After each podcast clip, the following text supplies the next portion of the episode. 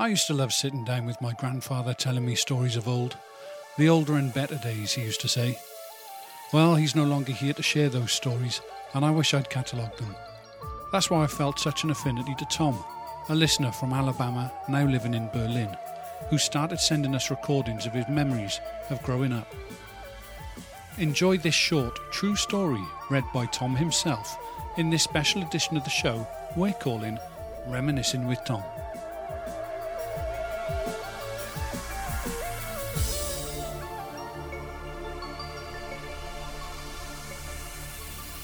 You know, sometimes there are things more entertaining and better than a Saturday movie and less expensive for a kid.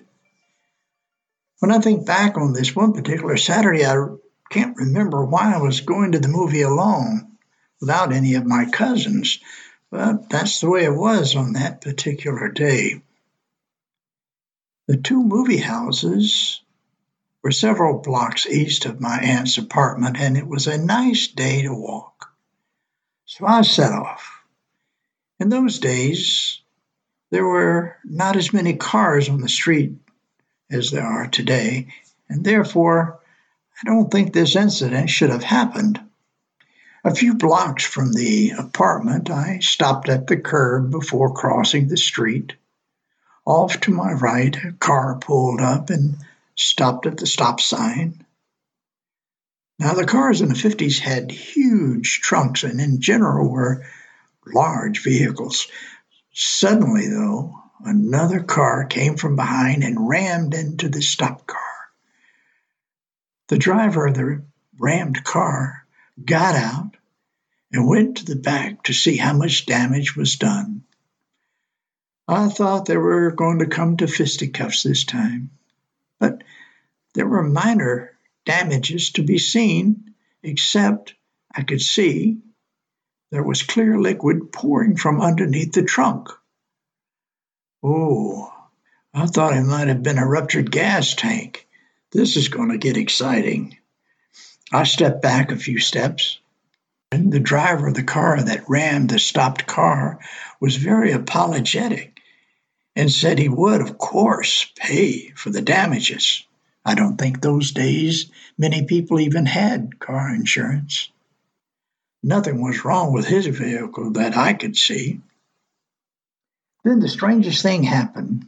The car that was damaged, with liquid pouring even more from the trunk, or underneath the car, I should say, pulled out not a gun, as I would have expected, but a roll of one hundred dollar bills and started counting them out and offering the driver of the car that hit him the money.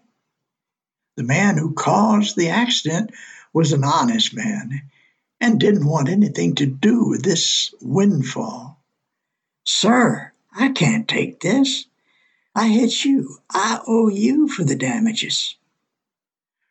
With serious bantering back and forth, and the man kept offering you ever more money, the two drivers didn't notice the city police pulling up behind.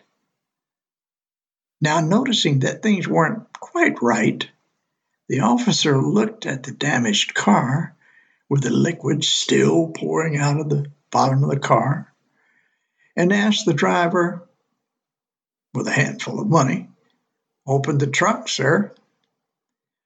"But everything's okay. Uh, we're taking care of this right now." "Sir, open the trunk." But, but we're taking care of this, officer." "Open the trunk." And there you guessed it, was a ruptured stainless steel tank for nothing other than hauling moonshine. See what I mean?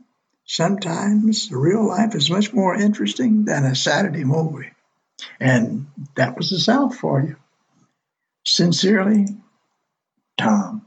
Tune in again next time for more Reminiscing with Tom.